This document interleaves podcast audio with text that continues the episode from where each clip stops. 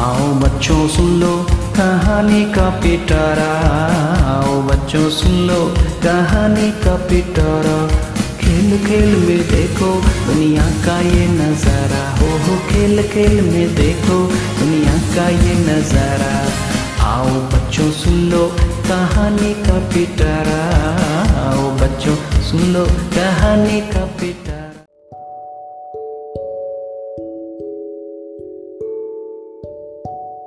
कहानी का पिटारा। बच्चों, कहानी का पिटारा से एक नई कहानी आज जो मैं लेकर आया हूँ, ब्राह्मण और सांप की कहानी। बच्चों, एक बार की बात है, किसी नगर में हरिदत्त नाम का ब्राह्मण रहता था। उसके पास खेत थे, लेकिन उनमें ज़्यादा पैदावार नहीं होती थी। एक दिन हरिदत्त अपने खेत में एक पेड़ के नीचे सोया हुआ था।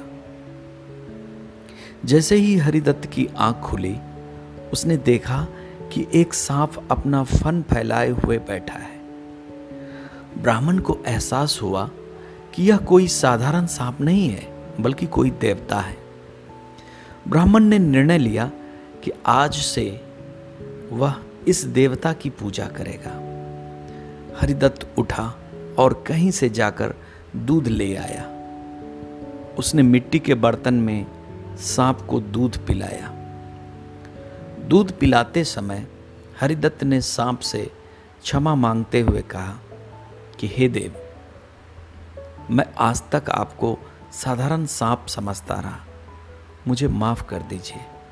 अपनी कृपा दृष्टि से मुझे बहुत सारा धन धान्य प्रदान करें प्रभु। ऐसा कहकर हरिदत्त अपने घर वापस आ गया। अगले दिन जब वह अपने खेत पहुँचा तो उसने देखा कि जिस बर्तन में उसने कल सांप को दूध पिलाया था उसमें एक सोने का सिक्का पड़ा हुआ था। हरिदत्त ने वो सिक्का उठा लिया। अब हरिदत्त रोज सांप की पूजा करने लगा और सांप रोज उसे एक सोने का सिक्का देने लगा। कुछ दिन बाद हरिदत्त को दूर किसी देश जाना पड़ा। तो उसने अपने बेटे से बुलाकर कहा कि तुम खेत में जाकर सांप देवता को दूध पिलाना। अपने पिता की आज्ञा से हरिदत्त का बेटा खेत में गया और सांप के बर्तन में दूध रखाया। अगली सुबह जब वह सांप को दूध पिलाने गया तो उसने देखा कि वहाँ सोने का सिक्का रखा हुआ है। हरिदत्त के बेटे ने वो सोने का सिक्का उठा लिया और मन ही मन सोचने लगा कि ज़रूर इस सांप के बिल में सोने का भंडार है। उसने सांप के बिल को खोदने का फैसला किया। लेकिन उसे सांप का बहुत डर लगता था। हरिदत्त के बेटे ने योजना बनाई कि जैसे ही सांप दूध पीने आएगा तो वह उसके सिर पर लाठी से वार करेगा, जिससे सांप मर जाएगा। सांप के मरने के बाद मैं तसल्ली से बिल खोदूँगा। और उनमें से सोना निकालकर, अमीर मैं रातों रात बन जाऊँगा। लड़के ने अगले दिन ऐसा ही किया। लेकिन जैसे ही उसने सांप के सिर पर लाठी मारी तो वह मरा नहीं, बल्कि गुस्से से गुस्से से फुफकार उठा और सांप ने क्रोध में लड़के के पैर में अपने विष भरे दांतों से काटा और लड़के की उसी समय मौत हो गई।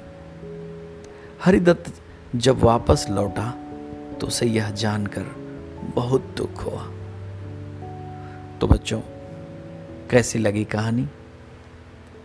इस कहानी से बच्चों, हमें सीख मिलती है कि लालच का फल हमेशा हमेशा बुरा होता है।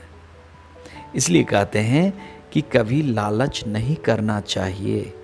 हमारे पास जो भी हमें उसी से संतोष करना चाहिए और हमेशा परिश्रम करते रहना चाहिए। तो इसी के साथ बच्चों, आपसे अलविदा। फिर कल एक नई कहानी के साथ।